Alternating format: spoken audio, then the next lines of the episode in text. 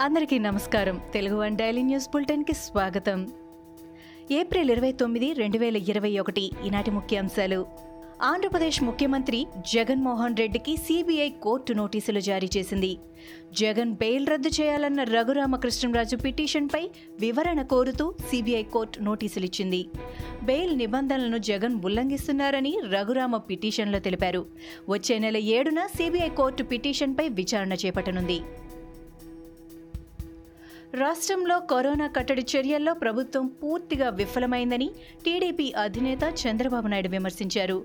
రాష్ట్రంలో corona positive rate ఇరవై ఐదు పాయింట్ తొమ్మిది శాతానికి చేరిందని ప్రభుత్వ అసమర్థ చర్యలతో ప్రజలు చనిపోతున్నారని బాబు మండిపడ్డారు. కరోనాకు సంబంధించి కోర్టులకు కూడా తప్పుడు లెక్కలు చెబుతున్నారని ఆయన ఆరోపించారు. కరోనా చికిత్సను ఆరోగ్యశ్రీలో చేర్చామని చెబుతున్నారు. అది అంతా అబద్ధమని ప్రభుత్వ జీవోలు ఎక్కడా అమలు కావట్లేదని అన్నారు. ఏపీలో కరోనా మహమ్మారి ఉధృతంగా ఉన్నప్పటికీ పరీక్షలు నిర్వహించడం తగదని టీడీపీ ఎమ్మెల్సీ నారా లోకేష్ ప్రభుత్వానికి హితవు పలికారు. ఏపీలో విద్యార్థుల పాలిట జగన్ కంసుడని తేలిపోయిందని విమర్శించారు. కరోనా సెకండ్ వేవ్ తీవ్ర స్థాయిలో ఉన్న దశలో కేంద్రంతో పాటు దాదాపు అన్ని రాష్ట్రాలు పరీక్షలు రద్దు చేయడమో వాయిదా వేయడమో చేశాయని వెల్లడించారు. కరోనా రోగులు పూర్తిగా కోలుకునేంత వరకు బాధ్యత తీసుకుంటామని ఏపీ వైద్య ఆరోగ్య శాఖ మంత్రి ఆళ్ళ నాని స్పష్టం చేశారు. కరోనా బాధితులకు ప్రభుత్వం నుంచి ఎలాంటి సాయమైనా అందిస్తామని చెప్పారు. రాష్ట్రంలో కరోనా కేసులు పెరుగుతున్న కొద్దీ బెడ్ల సమస్యలను తీర్చేందుకు అరవై వరకు కోవిడ్ కేర్ సెంటర్లు ఏర్పాటు చేశామని చెప్పారు. ఆసుపత్రుల్లో పడకల కోసం డిమాండ్ పెరిగిపోతోందని అదనంగా ముప్పై మూడు వేల బెడ్లు ఏర్పాటు చేస్తున్నామని వెల్లడించారు. షెడ్యూల్ ప్రకారం మే ఐదు నుంచి ఇంటర్ పరీక్షలు నిర్వహిస్తామని ఏపీ రాష్ట్ర విద్యాశాఖ మంత్రి ఆదిమూలపు సురేష్ చెప్పారు. కోవిడ్ జాగ్రత్తలు తీసుకుని పరీక్షలకు సిద్ధం కావాలని సూచించారు. ఇంటర్ పరీక్షలు అనివార్యమని అందరూ గుర్తించాలని పేర్కొన్నారు. ఏ రాష్ట్రంలోనూ ఇంటర్ పరీక్షలు రద్దు చేయలేదని స్పష్టం చేశారు. ఏపీలో సమర్థంగా ఇంటర్ ప్రాక్టికల్స్ పూర్తి చేసిన అధికారులను అభినందిస్తున్నట్లు మంత్రి తెలిపారు.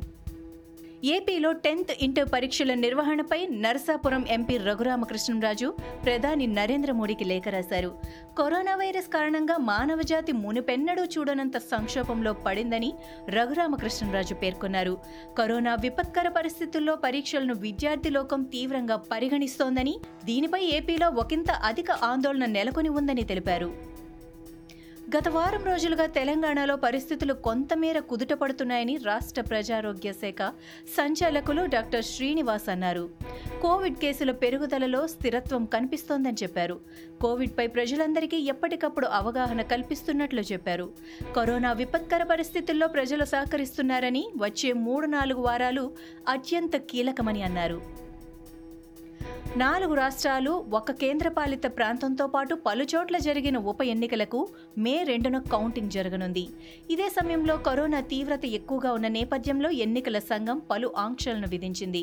ఎన్నికల్లో పోటీ చేసిన అభ్యర్థులు కౌంటింగ్ సెంటర్లోకి అడుగు పెట్టాలంటే వారితో పాటు కరోనా నెగిటివ్ రిపోర్టును ఖచ్చితంగా తీసుకురావాలని తెలిపింది.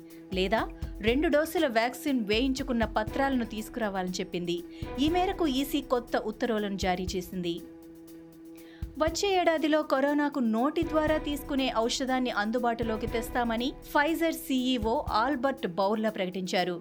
ప్రస్తుతం రెండు యాంటీ వైరల్ ఔషధాలపై తాము పరిశోధనలు చేస్తున్నామని అందులో ఒకటి ఓరల్ ఔషధం కాగా ఇంకొకటి ఇంజెక్షన్ అని ఆయన చెప్పారు. అయితే ప్రస్తుత ప్రాధాన్యాల దృష్ట్యా తాము ఓరల్ ఔషధంపైనే ఎక్కువగా పనిచేస్తున్నామని ఫైజర్ సీఈఓ తెలిపారు.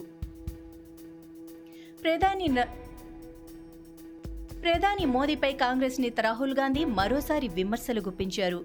టీకా తయారు చేయడానికి ఫార్మా కంపెనీలకు ప్రజా ధనాన్ని కేంద్ర ప్రభుత్వం ఇచ్చిందని అదే ప్రజలకు అధిక ధరకు వ్యాక్సిన్ అమ్మడానికి అనుమతులు ఇచ్చిందని రాహుల్ దుయ్యబట్టారు. ప్రపంచంలో అత్యంత ఖరీదైన వ్యాక్సిన్ మన దేశంలో అమ్ముతున్నదేనని ఆయన చెప్పారు.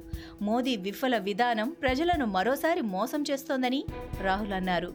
ఇవి ఈనాటి ముఖ్యాంశాలు. మరికొన్ని ముఖ్యాంశాలతో మళ్ళీ రేపు కలుద్దాం. ఈ షోని క్రమం తప్పకుండా వినాలనుకుంటే మీరు ఈ షో వింటున్న ప్లాట్ఫామ్లో కానీ లేదా Google podcast Apple podcast Gaana మరియు ఏ ఇతర పాడ్కాస్ట్ యాప్లోనైనా సెర్చ్ చేసి సబ్స్క్రైబ్ అవ్వండి. కొత్త ఎపిసోడ్ వచ్చినప్పుడు మీకు అప్డేట్ వస్తుంది. అంతవరకు సెలవు. నమస్కారం.